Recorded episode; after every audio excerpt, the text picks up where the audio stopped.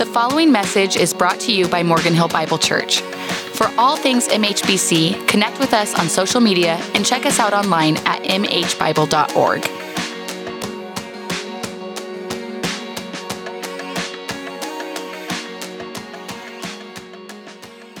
Good morning. If you have a Bible, go ahead and open up to the book of Philippians, chapter 2.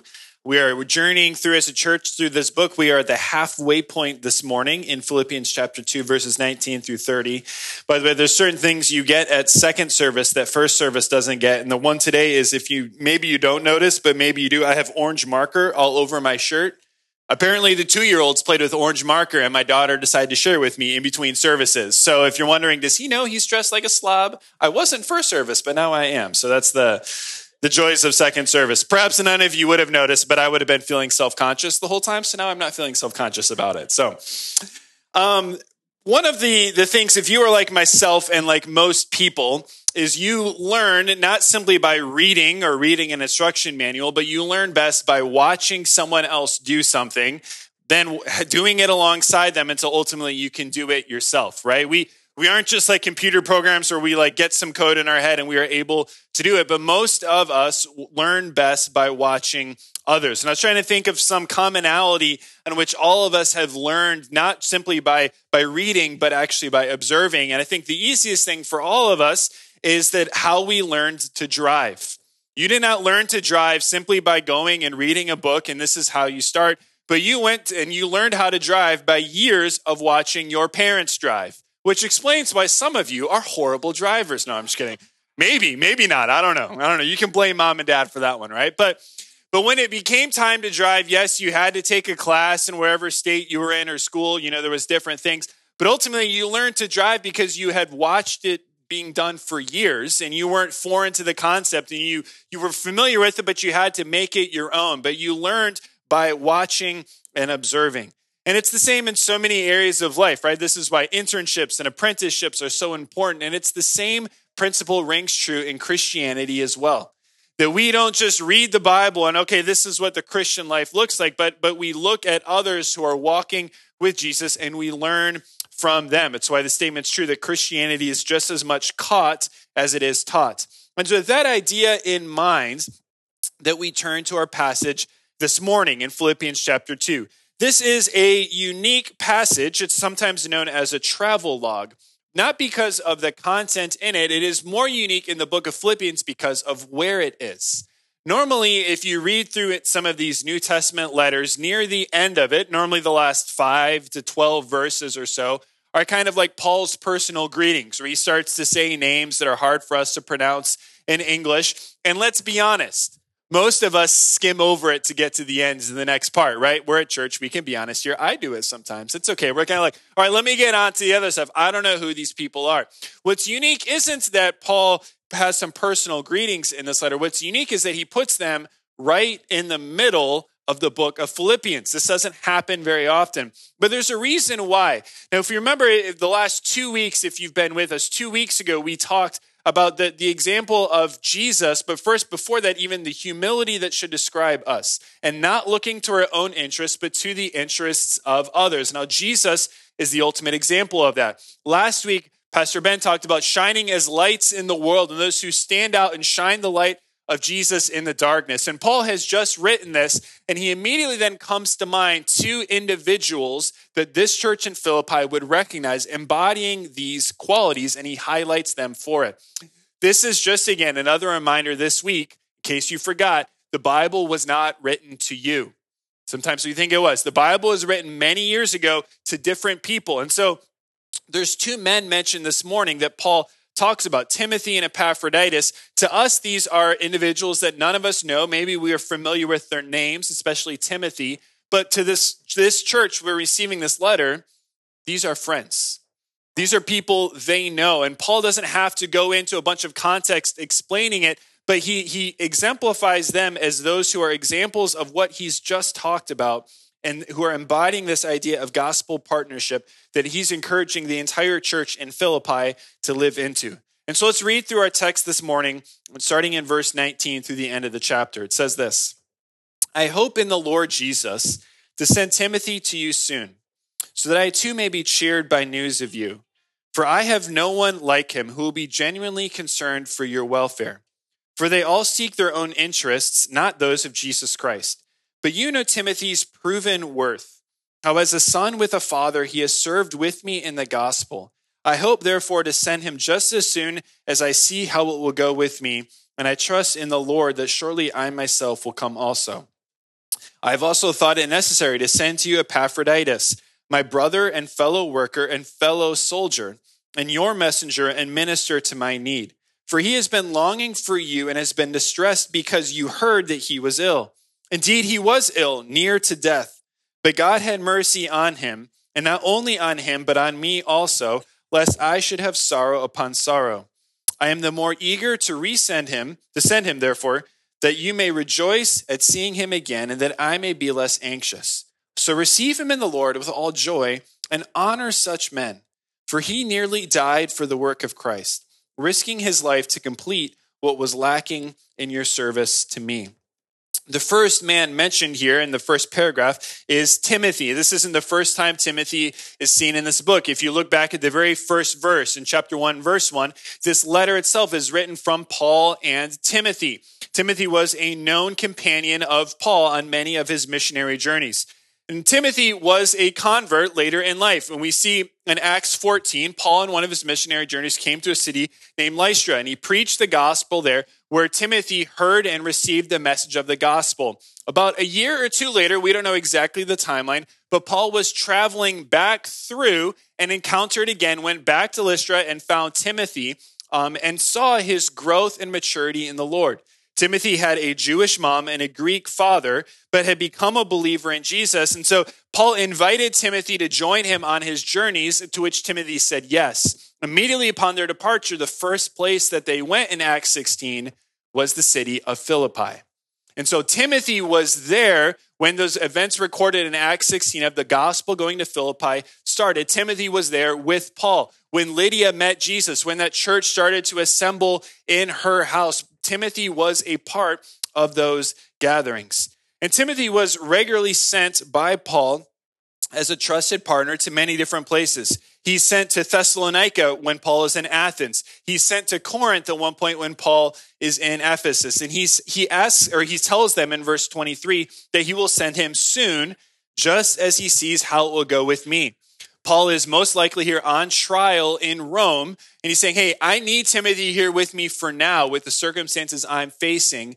But when, it, when the trial is resolved, when things are set here, I will then send him again to you. And I, of course, hope I will come as well. So it's a little bit about Timothy. Next, in starting in verse 25, we're introduced to a guy named Epaphroditus. Now, this isn't to be confused with in the next book of the Bible. In Colossians, there's another man there by the name of Epaphras. They are similar names, probably not the same person. Epaphroditus is most likely a Gentile convert who converted in adulthood to Christianity.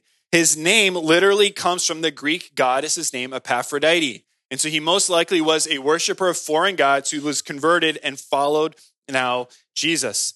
He was sent from Philippi to where Paul was stationed in Rome with a financial gift, along with encouragement from the church in Philippi, visiting Paul upon his imprisonment in Rome. We know most likely he traveled on what was called the Egnatian Way to get to Rome. Now, if you remember back to your history classes in high school and junior high, remember the, all that talk about those Roman roads of the ancient civilizations. Well, he traveled down one of those. This is a picture of the Egnatian Way and what it would look like and what it looks like today in, in, the, in the Middle East. I believe this is still in Greece. And so he would have traveled a journey of several hundred miles. We have a map here of the destination. So Philippi is just off the coast of the Aegean Sea there, and he would have had to travel all the way over, get on boat, cross over to what is now Italy, and then take that road all the way up to Rome. This is a hundreds of miles of journey. This is not, I'm going to hop in my Tesla, set it in autopilot, and I'll be there in an hour.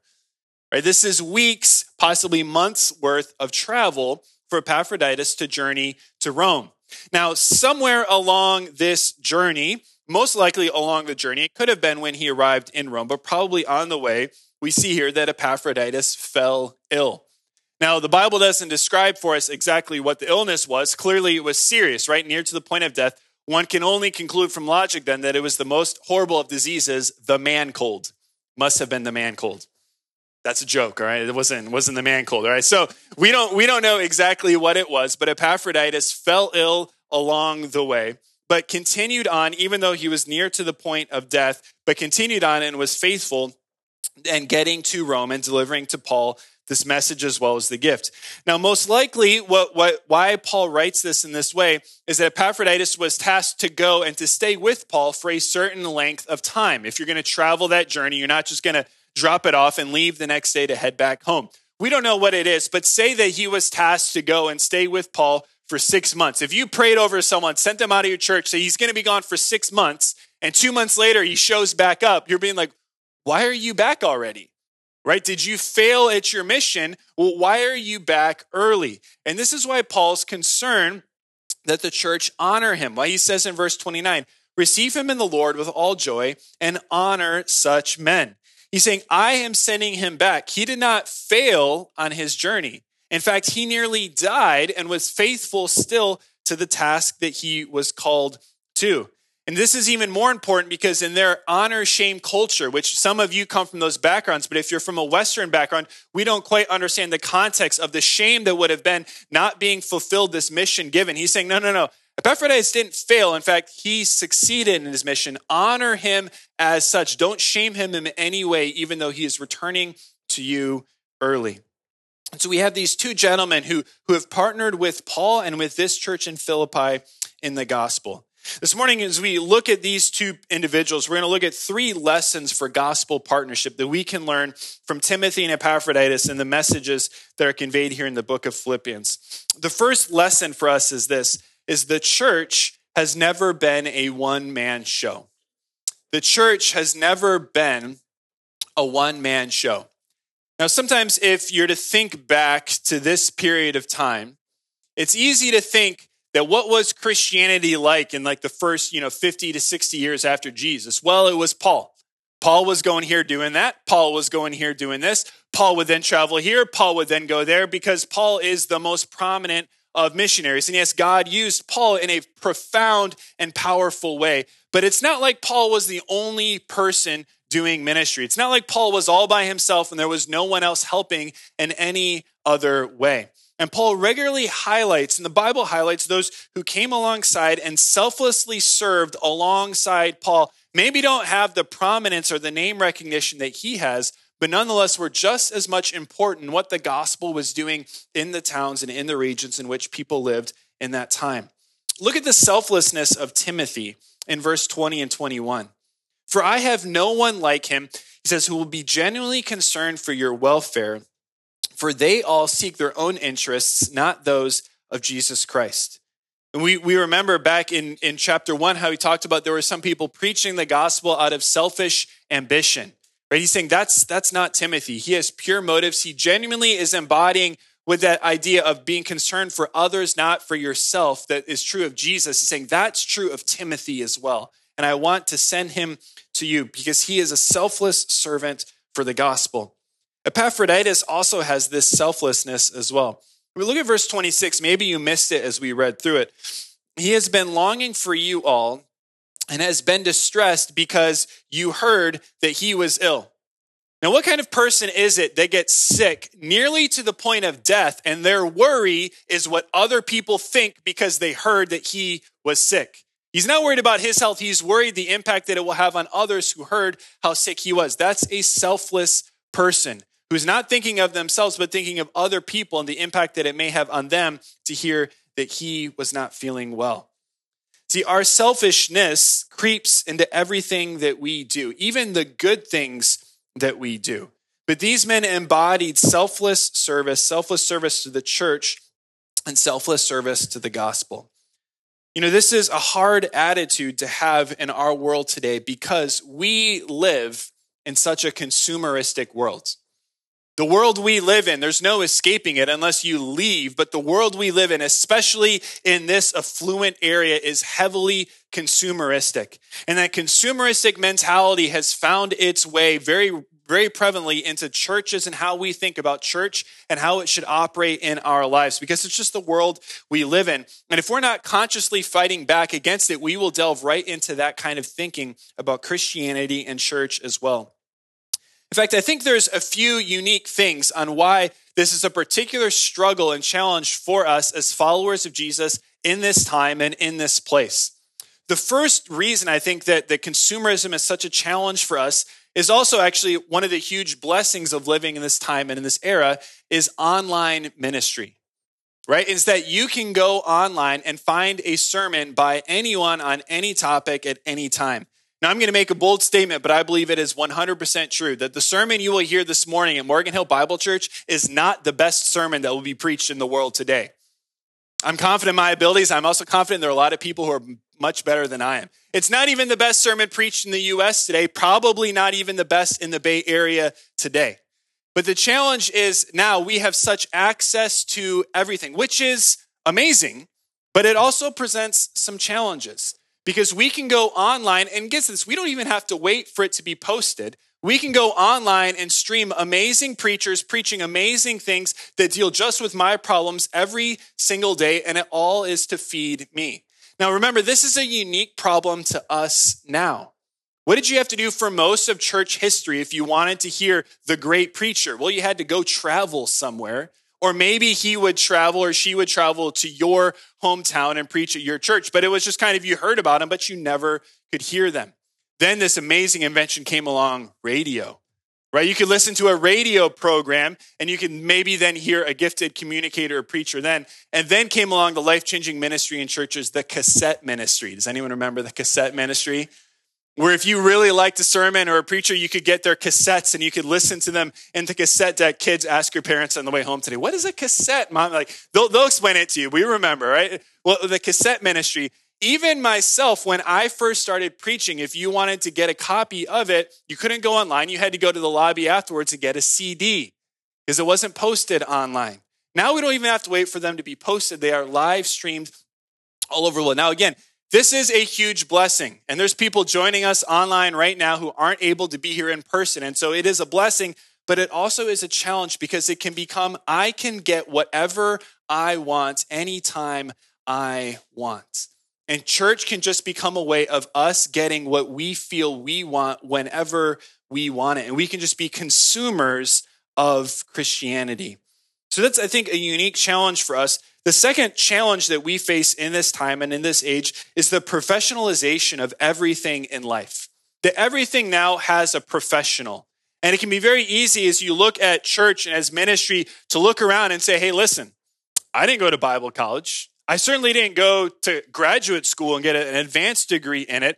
You know who should serve in the church? It's those who have those degrees because we hire professionals for every single thing in life. And so let's just have the professionals do everything at church because that's who should be doing all the thing. We should leave the ministry to the experts. And if we're not if we're not careful, these kind of consumeristic mentalities come in to how we think about church. I want to ask you a question when it comes to church, are you a consumer or a contributor to the church? If Morgan Hill Bible Church is your home church, are you here to just consume, to, to be fed, or are you here to contribute to the life and the work of what God is doing in this place through our church? Let me give you an example of, of how this idea, being a consumer or a contributor, of what this may look like. Imagine you are out to eat at a restaurant maybe you're with some friends or you know with, with, a spouse or family or whatever and it's it's a nice meal it's a quiet it's a, it's a beautiful restaurant you're having a great time and suddenly off in the distance you hear that dreaded sound of crashing plates right? Of things breaking of things falling and like it happens once in a while at a restaurant right? I personally think that's why i never had the audacity to go be a server because i was sure i would just spill water all over people all the time. And so imagine you hear that what do you think when you hear that sound? You think to yourself that really stinks for whoever has to go pick all that up, right? That really stinks for that person who has to clean up that huge mess. Now, what happens when you hear that sound of crashing plates and you're at home? Suddenly it's different, right? It's like, is everyone okay? What do I need to do? Because there's ownership, right? This is not someone else's problem. This is now my problem. When you're at a restaurant, not my problem. When you're at your house, this is. When you see a problem, when you see a challenge, when you see a need to be met at church, what's your first thought? That's for someone else to do, or that's for me to do? Because sometimes it's easy to show up at a church and be like, oh, that person's got a lot of issues. I hope the pastors can really help them. Good luck. Right? Versus, man, that person's gone through a lot in life. I wonder how I could be used by Jesus to help serve and model Jesus to them. I wonder how I could serve and show the love of Christ to them.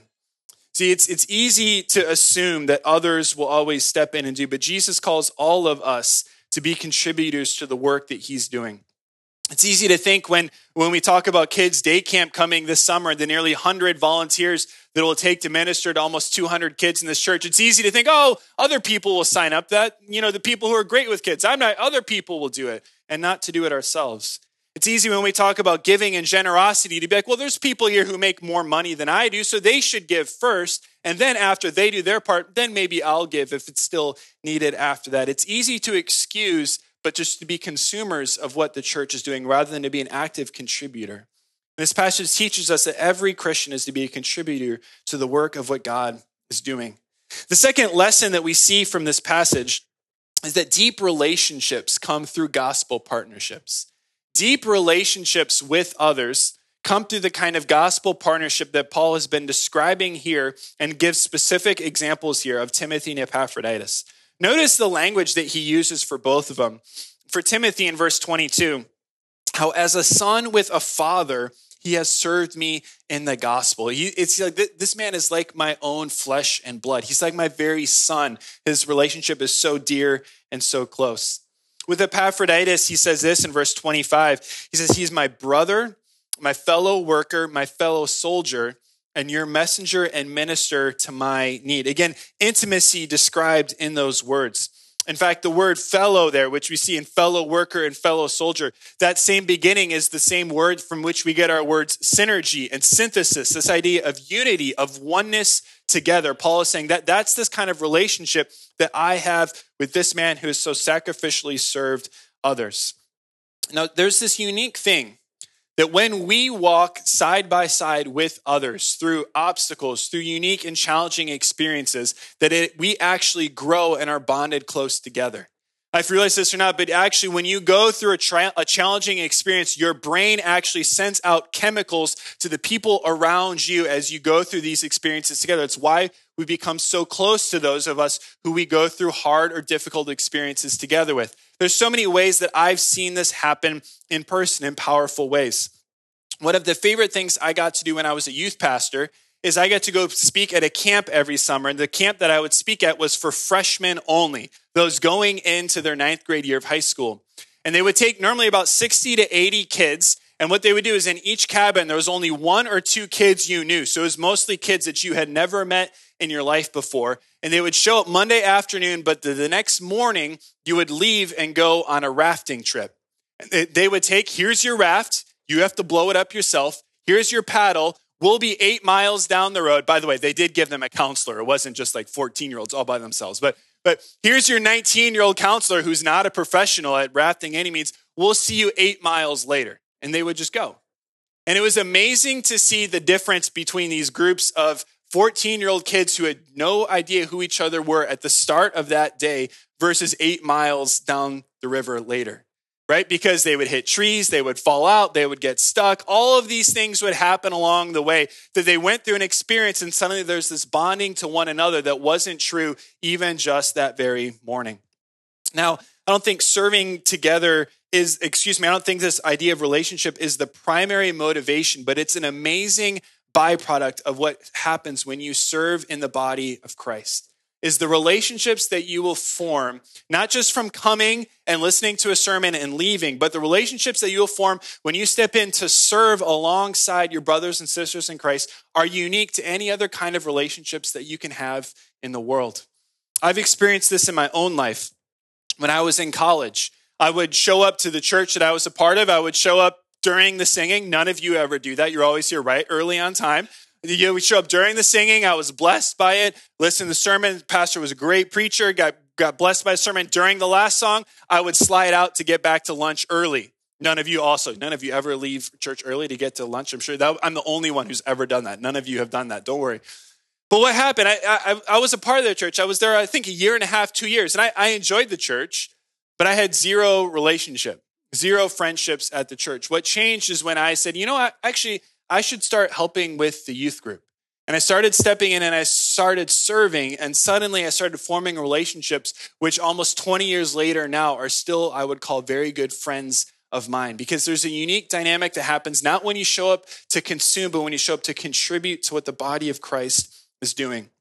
And perhaps if Morgan Hill Bible Church is your church, if you haven't found your people yet, if you don't have these kind of relationships that Paul is talking about in this passage, maybe the best solution is to dive into service somewhere here in our church. And it's not going to happen overnight, but the relationship that you will form serving alongside one another is unique and it's deep and it's a powerful tool that God uses to encourage us in our walk with Jesus. So that this deep relationship happens as a result of serving alongside one another. The third lesson that this passage teaches us about gospel partnerships is that serving Jesus is costly, but it is worth it. Serving Jesus is costly, but it is worth it. I'm going to let you a little bit into the crazy mind of Michael when I put messages together. I um I, I obsess sometimes over single words that go in outlines for like days. And this outline was different on Monday, Tuesday, and Wednesday. It was slightly different, one or two words different. And I couldn't, I wasn't happy. I, I was sitting with it. I'm like, it's just, it, it's not right. And finally, Wednesday, I almost emailed it off and I'm like, no, I kind of went and I took a walk and cleared my head. I'm like, no, I need to change it. And what this outline originally said was this serving Jesus can be costly. And then I changed it to serving Jesus may be costly. I was like, no, it's serving Jesus is costly. There will be a cost to serving Jesus. And we see this from the men here in this passage. For Timothy, there was great cost. He left his family, he left his whole livelihood, anything to follow after Jesus in partnership with Paul. For Epaphroditus, he nearly died. It cost him health. He nearly died as a result of following after Jesus. There is a cost to discipleship and serving God. And churches do damage to followers of Jesus when we don't speak the truth on this reality. Right? You've ever been frustrated because the expectations of something didn't match up with the reality of it? You know, if, if we came and said, you know, uh, you know, serving Jesus once in a while, it's it's hard, but I'm okay. But most of the time, it's just great, and all your problems will be gone. And then you actually started doing it, you'd be like, wait a second, this isn't what I was sold. This is not what it actually is. I realized this idea of how when expectations don't match reality. Many years ago, my wife and I loved to hike. And before we had kids, we would often go on very long hikes together.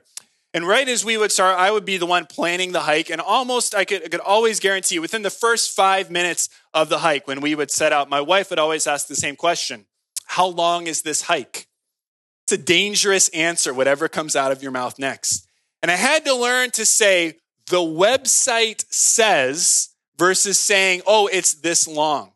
Because what happens, the website says, and in actuality, are often two very different numbers. The clearest I remember this is we were up in the Tetons once, and it was like, it is a five mile hike up to this alpine lake. I'm like, beautiful, five miles, 10 miles run trip, perfect. Nine miles later, we got to the lake. I'm like, did I start at the wrong spot? Like, what is going on? And this 10 mile hike became 18, right? Versus now it would be like, well, the website says it's this long, but I don't know, right? Because I don't want to set up expectations. The Bible is clear that serving and following Jesus will cost things in our lives. Jesus makes it clear, the Bible makes it clear. Jesus says this to Matthew, in Matthew chapter 16 If anyone would come after me, let him deny himself and take up his cross and follow me. For whoever would save his life will lose it, but whoever loses his life for my sake will find it. It says this in 2 Corinthians 4 We are afflicted in every way, but not crushed, perplexed, but not driven to despair, persecuted, but not forsaken, struck down, but not destroyed, always carrying in the body the death of Jesus, so that the life of Jesus may also be manifested in our bodies. For we who live are always being given over to death for Jesus' sake so that the life of Jesus also may be manifested in our mortal flesh. And even what Paul wrote just a chapter earlier in this book in Philippians 1 For it has been granted to you that for the sake of Christ, you should not only believe in him, but also suffer for his sake, engaged in the same conflict that you saw I had and now hear that I still have. Following Jesus and serving Jesus and leaning into gospel partnership like Paul had and Timothy had and Epaphroditus had, and he was encouraging this whole church to will be costly, but it is worth it. It is worth the cost. Now, how can one serve like this in a costly way, but do so with joy from their hearts? How can we do so with joy, which is the overwhelming theme of Philippians? How can he say to this, this man, Epaphroditus, should be received in joy because of what he's done? He almost died. What's the joy in that? I think it comes back to our motivation for why we do what we do. Our motivation for why we would serve Jesus. See, if we're motivated to serve Jesus because it's a sense of obligation in our lives, there won't be a lot of joy. If we're like, hey, you know what? To be an adult Christian means I should get a good job, I should pay my bills, and I guess I should serve Jesus. And it's along that line, you're not going to do so with a heart of enthusiasm and joy and find great reward in it, even at great cost in your life. But what happens is that when we don't serve Jesus out of a sense of obligation, but of joy and thankfulness for what he's done for us, suddenly the cost of what we have to give up and following him and serving him starts to get very small in comparison to the joy of serving Jesus. See, when we understand the magnitude of God's grace, when we understand the fact that Jesus' sacrifice for you is far greater than anything you will ever give up to follow after him. Jesus laid down his life so that we can be saved. And anything that he asks of us, any sacrifice you make will not be as much as what Jesus sacrificed for you. When we start to understand how great God's love is, how great his mercy and grace is, how great the sacrifice of Jesus is, then serving him won't be a sense of obligation, but will be joy in whatever it would cost us in our lives. And it's only when we serve from that source of joy, of understanding what Jesus has done for us, can we serve through great cost, even to our own personal lives. And so, this is what the gospel calls us to that all of us serve together, that we show up not just to consume, but to contribute to the work that God has done for us and is doing here. That we find deep relationship as we serve together, and that we, even seeing the cost of what it serves, of what it costs to follow after Jesus and serve him, say it pales in comparison to what Jesus has done to me, so I will serve with joy recognizing what God has done for me in Jesus. God, we thank you. We thank you for Jesus, that he served and gave down his life for us. God, may we serve others. May we serve your church in the same way. God, I thank you that, that as I look out this morning, I see so many here who show up week after week, month after month, year after year not to consume, but to contribute to the life of what you are doing in this place. God, I ask that you would continue to be more and more, that we would step in, not showing up just to be fed, but to, to be a part of the work that you are doing in this church and in this place. God, and we thank you for Jesus and for the difference he makes in our lives. And we pray this in his name. Amen. Thanks for listening. Continue the conversation with us on social media. Never miss a message and subscribe to our podcast on iTunes.